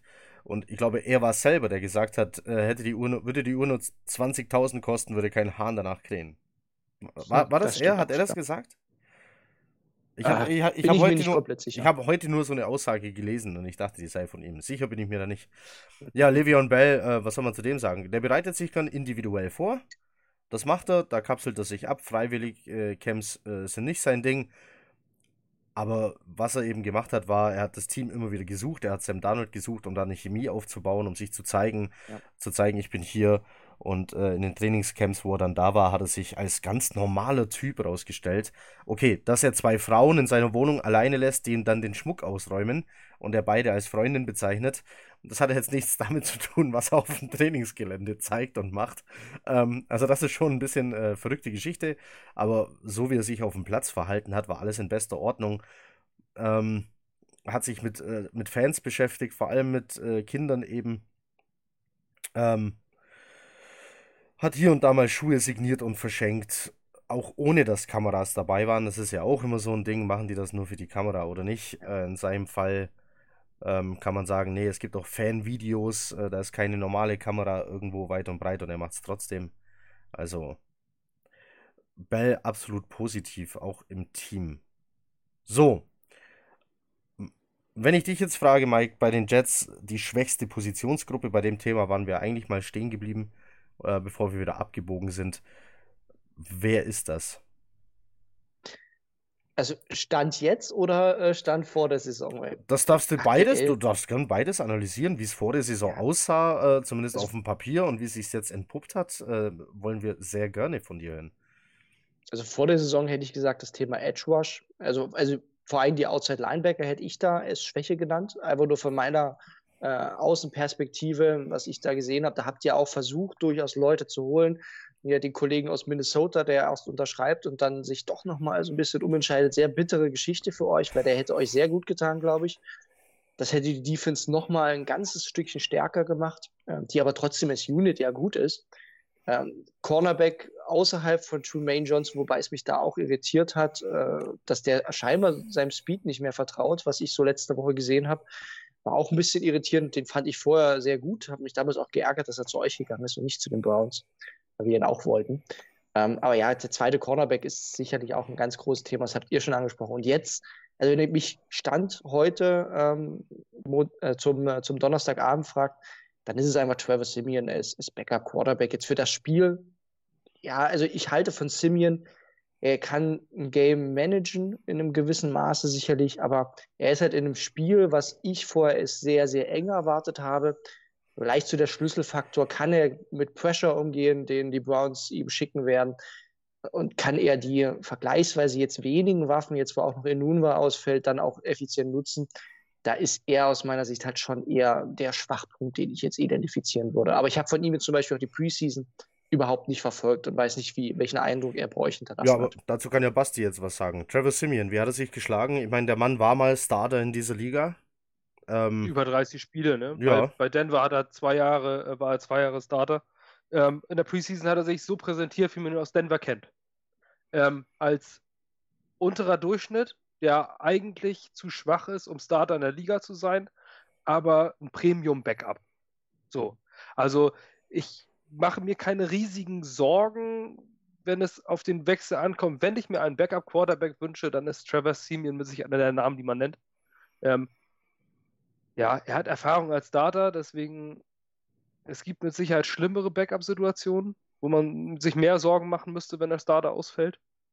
Aber Trevor Simeon ist auch kein Proven Winner. Also, wir sollten hoffen, dass Sam Darnold früh wieder gesund wird. Ähm, denn mit Trevor Simeon gewinnst du keinen Blumentopf, aber ähm, du wirst auch keine, du wirst auch keine Katastrophe erleben. Es ist einfach absoluter Durchschnitt. Ich sag mal, wie so ein Andy Dalton ohne AJ Green. Ja. Wobei der sich aber, der hat sich aber gut geschlagen. Also, ähm, ja, gut, 418 Yards, natürlich war das außergewöhnlich. Der hat... Aber sonst, sonst über die letzten Jahre der, der, der, der Zeit. Also es ist ein die Verkörperin des Durchschnitts, ja. Genau. Wenn im zweiten Quarter dein äh, Quarterback ausfällt, für ein Quarter mal runter muss, weil er Aue hat, dann ist es wunderbar, wenn Trevor Simeon raufkommt. Aber für ganze Spiele ist es jetzt nicht derjenige, mit dem du die Playoffs gehst. Mike, ihr hattet ja wahrscheinlich vor der Saison, habt ihr schon mal so den Spielplan euch angeguckt, habt Woche 2 ja. gesehen und die Jets. Was war der erste Tipp? Was war der, dein erster Gedanke dabei? War das ein sicherer Sieg? Oder hast du dir gedacht, oh, die Jets zu früh mit der Defense oder was? Ja, sicher, sicher auf keinen Fall, weil ich, äh, also die Jets sind ja ohnehin, also nicht nur, ich vermute bei euch auch, äh, so ein bisschen, ja, so ein kleines Dark Horse für eine, für eine mögliche Überraschung, gerade in der AFC, in eurer Division, um eben jetzt quasi hinter, der, hinter den Patriots Musik zu machen. Deswegen, ich habe euch, also gerade auch mit den Leuten, die ihr zugeholt habt, war, bin ich sehr gespannt auf eure Saison gewesen. Ähm, und es war dennoch, ähm, muss ich sagen, so ein Stück weit Must-Win-Game. Das ist jetzt noch mehr, weil danach der Schedule bei den Browns auch sehr, sehr schwierig wird. Bei uns kommt nächste Woche die Rams ähm, und danach geht äh, danach geht's gegen die Seahawks und solche Sachen. Also es wird auf keinen Fall leichter. Ravens sind da noch da und dann hat man bis zur Bye Week nochmal die Patriots und dann kann es halt ganz, ganz schlecht aussehen, wenn man jetzt gerade 0-2, im schlimmsten Fall 0-3 geht. Das droht ja auch ja. den Browns. Deswegen ist das, glaube ich, eine bizarre Situation von zwei sehr hoffnungsvollen Teams, zwei sehr talentierten Teams, die einen Fehlstart hingelegt haben und jetzt eigentlich schon so mit einem Fuß an der Klippe stehen, wo es darum geht, in welche Richtung entwickelt sich die Saison. Schafft man eine gewisse Kehrtwende durch einen Sieg, auch eine gewisse Energiewende, sage ich mal, oder ist es dann, da sind wir, ihr habt ja schon gesagt, bei euch droht dann auch das 0-3 fast schon mit dem nächsten Gegner im Blick. Oder ist das jetzt ähm, dann tatsächlich so, so, ein erster Backbreaker, wo man sagt, boah, wenn wir das verlieren, dann wird es ganz schnell finster. Und das ist die Situation, die ich jetzt auch sehe. Ähm, also das klingt gerade so, als würdest du sagen, die Browns stehen quasi schon vor dem Spiel mit dem Rücken zur Wand.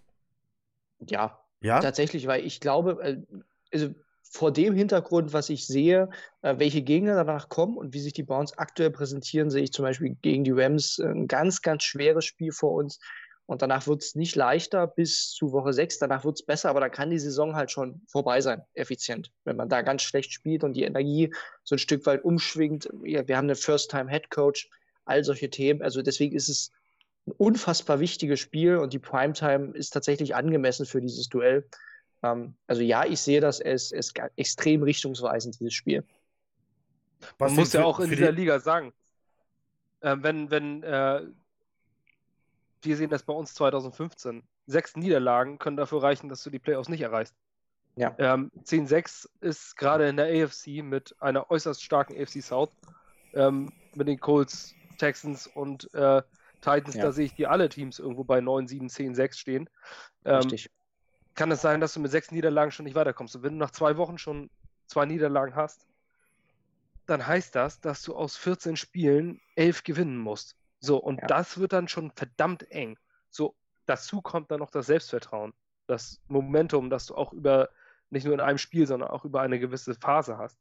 Ähm, das kann definitiv das Genick brechen. Also ich glaube, dass das Team, das das Monday Night Game verliert, eine ganz, ganz, ganz schwere Zeit vor sich hat für diese Saison, um oh. wieder in den Tritt zu kommen. Weil dann musst du wirklich fast alles gewinnen. Dann musst du eine Winning Streak haben und das, wenn du so viel ja. Selbstbewusstsein verlierst, kann es eng werden. Können die Jets die Sache jetzt, wo Sam Darnold äh, für das Spiel raus ist, lockerer nehmen? Weil sie haben ja eine gute Ausrede parat. Ich meine, wir haben wir alle, die jetzt hier sitzen, äh, haben Erfahrung damit und wahrscheinlich einen ausgeprägten Hang zum Masochismus. ähm, wir, wir können, ich meine, wir können damit leben. Also ich war nach dem Spiel übelst enttäuscht. Es hat sich schnell aufgefangen. Jetzt kam Sam Darnold raus, kurzzeitig wieder übelst enttäuscht. Und dann sage ich mir, ja mein Gott, wenn wir am Ende 8-8 gehen sind, dann wäre es ja ganz, ganz toll. 8, 8. Oder 7-9 oder so. Ja, dann, also man schreibt die Erwartung automatisch runter. Ich möchte nur ich, allen, die zuhören, sagen, ich war nie so optimistisch. Nein, nein. Aber dann wäre es aber eine, eine tolle Saison. Ich finde es aber auch wirklich unfair und echt traurig, muss ich jetzt mal so oft, fast, fast schon off-topic sagen, ähm, wie mit Cleveland umgesprungen wird. Das ist, äh, da hast du jahrelang die Scheiße am Fuß, ne? Wie hat äh, Andi Bremen gesagt, hast ja. du Scheiße am Fuß, hast du Scheiße am Fuß. und das war auch wirklich über Ewigkeit katastrophal. Immer nur knapp verloren und dann immer wieder mit der, an der Schwelle zum Sieg. Und dann hast du jetzt so einen üblen Hype-Train dann kommen dir wahrscheinlich Leute an die Seite gesprungen, die behaupten, ich bin schon Die Hard Browns-Fan seit ja. 20 Jahren. Ne? Und äh, natürlich erzählen die alle totalen Bullshit. Davon gab es wirklich nur eine Handvoll. Ähm, die musste man suchen. Und äh, plötzlich gibt es jede Menge und dann verlieren die ein Spiel und alle hacken wieder auf den rum. Das ist sowas von ungerecht. und äh, da, man muss ja auch mal sehen, die sind letztes Jahr 7-8-1 faszinierenderweise gegangen.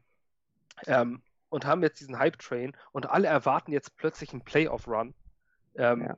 mit den Steelers, Ravens und den in meinen Augen sehr unterschätzten Bengals in einer, äh, in einer Gruppe. Die Bengals, die die Seahawks am Rande einer Niederlage hatten. Da ja. musst du auch erstmal durch. So, und das ist ein junges Team, das baut sich auf. Hype Train schön und gut, aber man kann nicht gleich erwarten, dass die Browns mit 11-5 durch eine Saison gehen. Also Sehr vor, gut gesagt. Vorher fing vor, viel von Mike äh, auch mal der Satz, ähm, der Coach konnte ja nichts dafür, wegen dem schlechten Team. Du hattest eigentlich vor jeder Saison, kann ich mich erinnern, so einen kleinen Hype-Train nach dem Draft. Die Cleveland Browns hatten ja immer und immer wieder hohe Picks, viele Picks. Ja. Ähm, ja, und dann schlechtes Team zu sagen, das ist natürlich schon ähm, was sie vielleicht gemacht haben, war klar, falsche Entscheidungen zu treffen. Namen, in die man viel Hoffnung gesteckt hat, haben sich nicht entwickelt. Davon können Jets ein Lied singen. Wir haben eigentlich, sitzen unsere First-Round-Picks da auch nicht alle. Und vom. Rest, hm, ja, ja, es sind auch nicht mehr viel da. Dann tradest du den Pick weg, zum Beispiel nach Atlanta und die Atlanta picken dann diesen Wide Receiver namens Julio Jones. Ähm, und die Browns picken irgendwen, den es heute wahrscheinlich gar nicht mehr gibt im Team. Also, man hat ja jedes Jahr aber trotzdem gesagt, die haben so viel gepickt, so hoch gepickt, die haben in der Offseason den, den und den geholt. Also es war ja schon, die, die Browns reißen was, so, und dann gehen die, keine Ahnung, ähm, 14 Niederlagen, 15, ja. 16. 16. äh, ja, und dann hast du diese Durststrecke da eben, weil du dir halt von nur Talent nicht viel kaufen kannst und einfach mehr zusammenpassen muss als nur gute Draftpicks. So. Dann kam das Spiel gegen die Jets. Tyler Taylor muss verletzt raus. Baker Mayfield marschiert aufs Feld. Ja. Und dann ist da dieser Hoffnungsschimmer, weil es auf einmal läuft. Und äh, also aus meiner Sicht, ich weiß nicht, ob ich für Basti oder für äh, die meisten Jets-Fans ausspreche, aus meiner Sicht darf es für die Browns ruhig laufen. Ja, also ich glaube, das gönnt man auch jeweils der anderen Franchise ja ohnehin. Es gibt ja so äh, relativ wenige Franchises, mit denen die Browns-Fans natürlicherweise sympathisieren, sag ich mal. Und da sind die Jets schon relativ weit oben, eben aufgrund dieses äh, masochistischen Levels, das auch jeder Browns-Fan kennt. Ne? Warum guckt man äh, immer noch Montag, äh, im Prinzip Sonntag nach 2 Uhr? Warum steht man auf dafür, äh, wenn man weiß, man kriegt auf die Mütze? Das haben wir ja jahrelang alles mitgemacht. Und ähm, jetzt beginnen, beginnen wir alle so, ein bisschen zu fühlen, jetzt könnte sich das rumdrehen, jetzt könnte sich mal lohnen, aufzustehen äh, und sich damit zu, auseinanderzusetzen. Das ist natürlich eine tolle Story und das sehen wir ja auch bei, bei anderen äh, Clubs teilweise. Ihr habt ja auch äh, quasi ja, mit, mit Sam Darnold damals im gleichen Jahrgang wie wir den Franchise Quarterback geholt. Da hieß es ja ganz lange, im Kern haben die meisten erwartet, dass es ja eher andersrum läuft, dass wir Darnold dann eins picken. Es wäre auch, äh, wär auch interessant zu sehen, wie es wäre, wenn. Also mich ja. würde das immer interessieren, äh, wie ein Baker Mayfield mit der New Yorker Presse klarkommt in seiner, in seiner doch ja. äh, eigensinnigen Art. Ähm, oder hätte Sam Donald das Spiel äh, auch rumreißen können in seiner, ich sag jetzt mal eher ruhigeren Art, aber doch eher, ja, der dann halt mehr auf dem Feld agiert als mit dem Mund äh, ja, das klang jetzt auch bescheuert, aber ich glaube, äh, man weiß, was ich meine.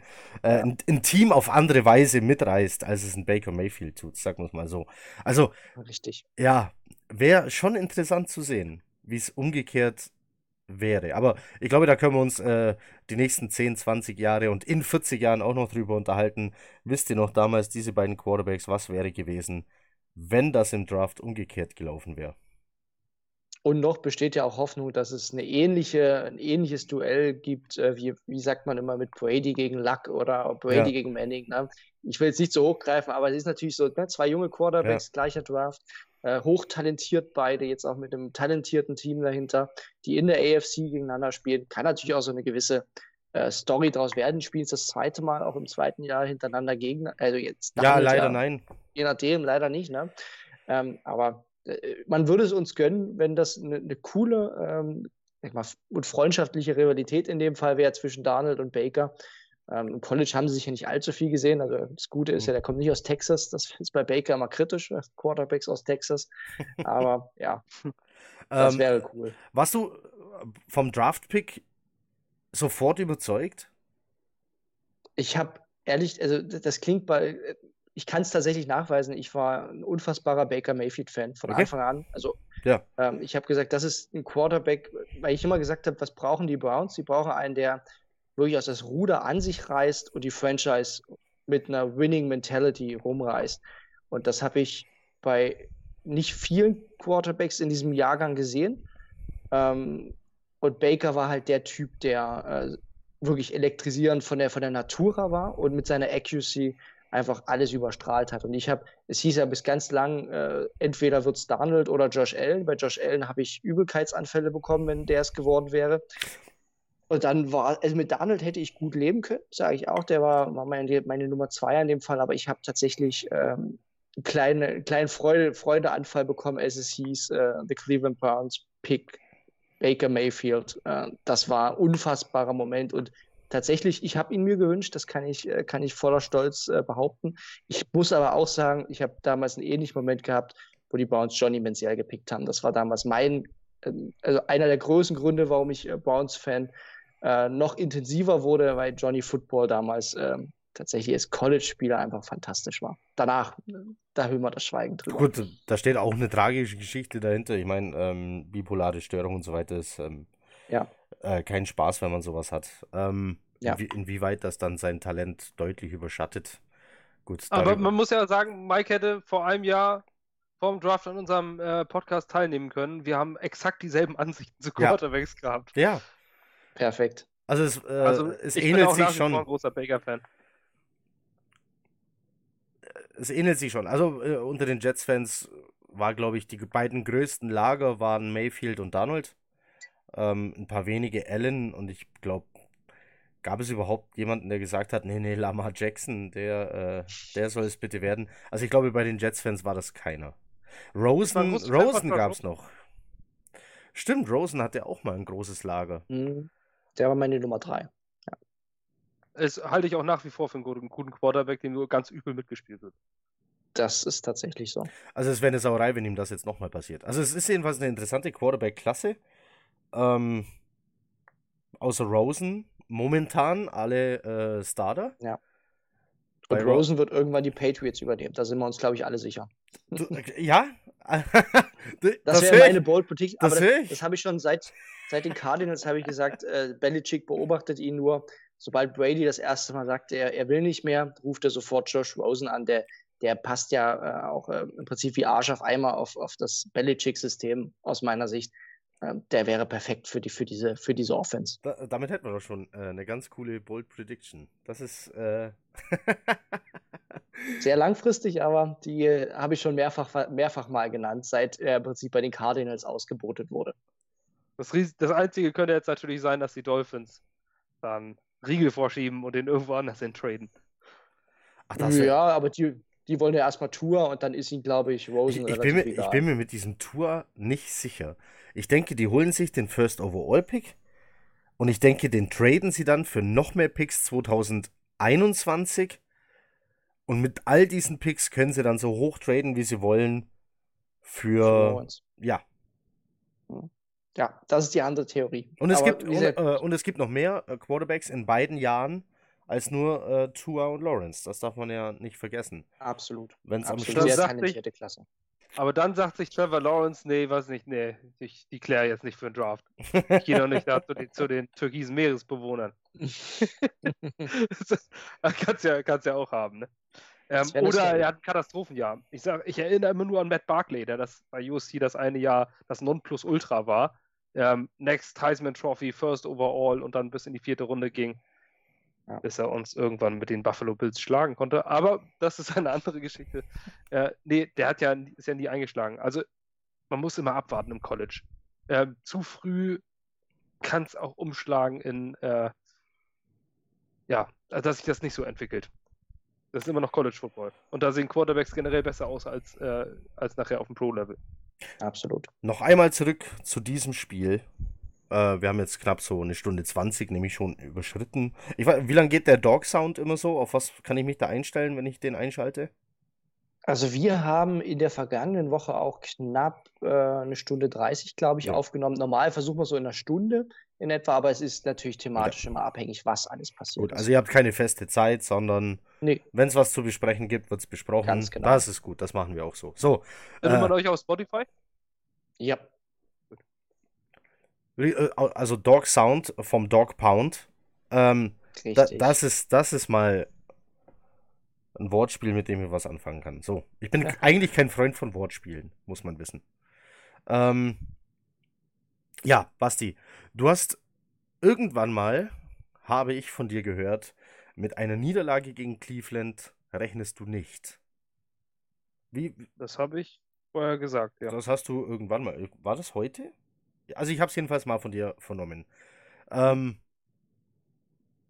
was, was hat dich so optimistisch gestimmt? Äh, optimistisch gestimmt hat mich der, äh, die unklare Situation in Cleveland. Ähm, der Hype-Train, der doch so schnell gefahren ist, dass man das Gefühl hat, da könnte Überheblichkeit kommen in Kombination mit dem, ähm, dem Rookie-Head-Coach. Ähm, dass mit der zusätzlichen Kombination des Defensive Coordinators Greg Williams, der nicht nur die Defense, sondern das gesamte Coach von Cleveland, äh, das gesamte Team von Cleveland das Jahr trainiert hat, dass man die vielleicht ein bisschen outcoachen könnte. Darum, ähm, das war so diese Sache, dass das Spiel an der Seitenlinie hätte gewin gewonnen werden können. Mit der Nachricht, dass vielleicht, also Darnold auf jeden Fall ausfällt, vielleicht Bell, vielleicht Mosley, ähm, Demarius Thomas Neuzugang stand da, Klammer auf, Hamstring, Klammer zu, was immer bedeutet, das kann einen Tag dauern oder sechs Monate. Das ist bei Hamstring ja leider immer das Problem. Ähm, mit all dem jetzt äh, an Wissen, wie sieht es jetzt aus? Mit was rechnest du? Durch ein Heimspiel und Primetime, wo die Jets letztes Jahr gegen die Detroit Lions außergewöhnlich gut aussahen. Ähm, 48-17 haben wir da am Monday Night gewonnen. Äh, mit einem Team, von dem nichts erwartet wurde. Ich glaube, dass die Chancen 70-30 bei Cleveland liegen durch die Situation, die wir jetzt haben. Ähm, es ist auf jeden Fall noch nicht von vornherein automatisch verloren, das Spiel für die Jets. Das glaube ich nicht. Das wäre ein bisschen, bisschen sehr pessimistisch. Aber ich glaube nicht an einen Sieg. Ich glaube an eine Niederlage mit einem Touchdown-Unterschied. Ja, Mike, das wäre dann eine Prediction, die für die Cleveland Browns spricht. Bist du optimistisch? Ich habe das als extrem enges Spiel. Also auch in unserem Preview bin ich auf 24, 23 für die Browns in etwa gegangen. Also ich erwarte habe davor äh, auch eher, eher ein Low-Scoring-Game, aber also zumindest ein sehr enges Spiel und jetzt kein Shootout. Ähm, und das wird sich jetzt mit Sicherheit nicht ändern, wenn Trevor Simeon spielt. Die Frage, habt, du hast schon ganz viel angesprochen, der Coaching Battle wird ganz, ganz entscheidend sein. Da sehe ich auch immer noch eine Möglichkeit, dass die Jets hier die Browns äh, outcoachen, wenn wir nicht die richtigen Adjustments machen. Zum Glück, ich halte Freddy Kitchens immer noch für einen guten Coach, auch für vor einen guten ähm, ja, Playdesigner, der, der die richtigen Ideen hat, wie er so ein Spiel gestalten muss.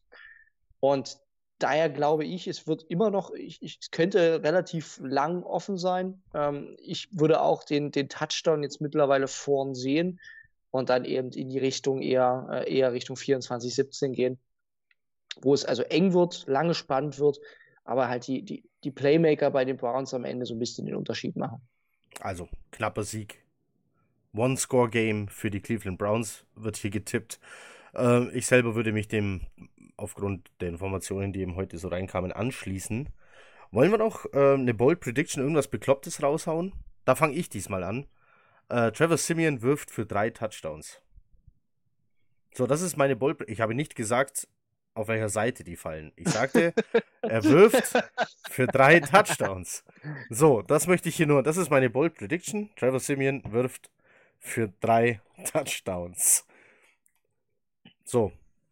Das heißt nicht, dass die Jets danach 21 Punkte haben werden. Oder ja, wir wissen ja nicht, wie unser neuer Kicker ist. Das ist ja nochmal so ein Ding. Das ist der wievielte Kicker jetzt seit äh, Myers weg ist? Äh, vierte. Der vierte als Starter, aber insgesamt waren dann sechs unter Vertrag, oder? Zum keinen Zeitpunkt äh, hatten wir zwei Kicker, die eine Competition hatten. Also Gut. sie haben sich immer gegenseitig abgewechselt. Schön. Vom also der vierte. Über Kacke sein, über Kacke sein bis zu Ficken. So, Alles. wir haben jetzt also Sam Ficken. Alle Witze über diesen Namen wurden bereits gemacht. Wenn man da nicht lacht, dann ist man aber auch einfach Also, es ist halt auch, aber leider nur als Deutsche witzig. Also die Amerikaner werden, äh, wer jetzt da nicht äh, den Google Translator mal bemüht, wird wohl nie draufkommen, warum Deutsche immer lachen, wenn man sagt Sam ficken. Aber gut. So, komm, Mike, irgendeine bekloppte Bold Prediction von dir. Also, du, eine Idee hast du mir gerade ein bisschen weggenommen. Ich wollte fast sagen, es wird, äh, wird weniger als 50% erfolgreiche Kicks geben. Äh, weil Ah. wir haben auch einen Rookie-Kicker mit Austin Seibert. Ach so, du meinst dann zusammengezählt? Ja, ja, beide, beide Kicking-Teams quasi, Oh, äh, das also wär- Jets und Browns zusammen unter 50% der Kicks gehen gut. Das war eine Idee. Die andere Idee, die ich hatte, ist, äh, Odell Beckham explodiert und macht mehr als 200 ähm, Yards. Mehr als 200, das ist mächtig. Aber im Bereich jetzt möglich. Aber ja gut, gegen die Secondary, klar. Ich meine, die Jets haben letzte Woche äh, inklusive Extra Points äh, 0% Kicks. Wir sind eins von zwei, deswegen hätte es da sogar funktioniert. Das Ja, wär, dann wär's ja, dann dann wären wir bei 20%. 50 Prozent. Das ist äh, tatsächlich im Bereich des Möglichen. Ach stimmt, der erste Extra-Punkt ging, ging ja auch rechts Richtig. daneben. Ne?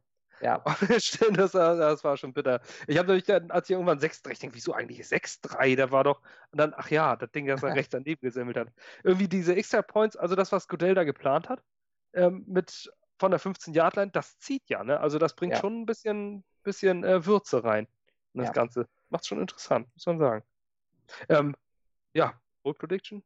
Ich weiß nicht, ihr müsst mir jetzt irgendwas aus dem Kopf drücken. Mir ist irgendwie tatsächlich gar nichts eingefallen. Ähm, Kann, ich kann ja mal mit Namen um mich schmeißen.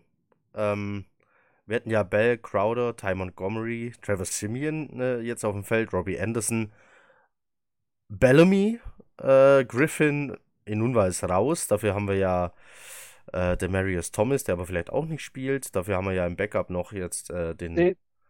Dann habe ich aber eine Bold Prediction. Es wird im Ah. zweiten Spiel die zwei, der zwei, den zweiten Defensive Touchdown der Jets. Also durch Pick Six ähm, oder Fumble Recovery und zurückgetragen, sonst immer. irgendwie. Die Defense der Jets wird einen Touchdown erzielen. CJ Mosley hat übrigens letztes Jahr schon äh, Baker Mayfield intercepted, also Ja? der, der kennt ihn. Ja, gegen die Ravens im wichtigen Spiel, das war sehr bitter. Ja, wir hoffen auch sehr, dass er spielt. Der war schon ein Dreh- und Angelpunkt, diese Defense. Der ist stark. Äh, Mike, habt ihr Kontakte zur amerikanischen Fanszene? Ähm, zur amerikanischen tatsächlich weniger. Wir haben zur englischen Fanszene einen Mhm. relativ guten Kontakt. Da gibt es einen sehr, sehr aktiven Browns-Fan, ähm, bei dem wir auch schon im Podcast waren gemeinsam und der sehr äh, auch regelmäßig war jetzt auch beim ersten Spiel drüben. Äh, aber tatsächlich mehr zur europäischen Fanszene als zur amerikanischen. Mhm, okay. Mich hätte äh, sehr interessiert, wie amerikanische Browns-Fans, die sich wahrscheinlich für die einzigen Bekloppten halten, die sich jeden Sonntag Browns Football reinziehen, es wahrnehmen, dass es in Europa auch noch so Bekloppte gibt. Das wäre schon äh, Das müssen wir noch interessant gewesen. explorieren, das ist Das, noch nicht äh, festgestellt. Also äh, bis zur nächsten Begegnung Browns Jets, Jets Browns, wie es auch immer dann aussieht, bitte herausfinden. Das würde mich wirklich sehr gern. interessieren. Ähm, man muss ja auch sagen, die, die Liebe der Cleveland-Bewohner zu Football und ihrer Browns ist, die wirst du nicht brechen, selbst wenn du drei Seasons nacheinander äh, 0-16 gehst. ja, Ähm, Cleveland ist Football City. Ähm, absolut. Und das lassen die sich nicht nehmen, egal durch was. Und äh, da musste das Team dann gleich nochmal gegründet werden. Und äh, seitdem sind es eben dann die neuen Browns. Aber Hauptsache, Cleveland hat sein Footballteam. Und äh, das ist, glaube ich, was die ganze Fanszene der Browns, egal woher sie kommen, so was Besonderes macht. Du musst schon ein bisschen Football bekloppt sein, äh, wenn du ähm, den Cleveland Browns folgst. Vor allem in den letzten paar Jahren, als sie doch durch ein ganz tiefes Tal gegangen sind. Freut mich umso mehr, dass wir einen gefunden haben, der sich mit uns hierher setzt und quatscht. Ähm, für alle Browns-Fans, die zuhören, den äh, Followern von brownsfans.de, folgt weiter, bleibt dabei. Ähm, also auch wenn ihr jetzt erst seit kurzem Browns-Fans seid, äh, nicht wieder gehen. Ganz wichtig. Wer weiß, wo die Reise hingeht. Wir wissen es auch nicht. Äh, als Jets-Fans sind, sind wir einiges gewohnt. So, eineinhalb Stunden. Das ist doch eine gute Zeit. Und ich muss dann Absolut. mal am Ende als Abschluss bringen, ich finde es wirklich ungerecht, dass wir als, um in der Sprache der Zeit und unserer Zeit zu bleiben, als wir die gefickten Teams nach Woche 1 hier sitzen und beide 0-1 sind. Die Welt ist bitter. ist ungerecht. Ja. Hier hat äh, Lemby gesagt, life's a bitch. Ja, Ein gutes Schlusswort. wann auch immer ihr das hier hört. Einen guten Morgen, einen guten Abend, eine gute Nacht. Vielen Dank fürs Zuhören. Vielen Dank an alle Browns, die uns zuhören. ähm, falls diese Crossover-Podcasts ähm, Bock auf mehr machen, lasst es uns wissen, lasst es brownsfans.de wissen.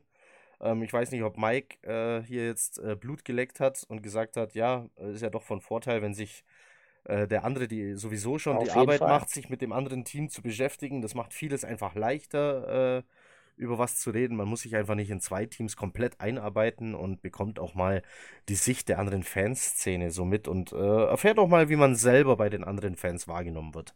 So, nochmal danke fürs Zuhören. Macht es gut. Wir sind gespannt, wie es ausgeht. Auf Wiedersehen. Chat ab.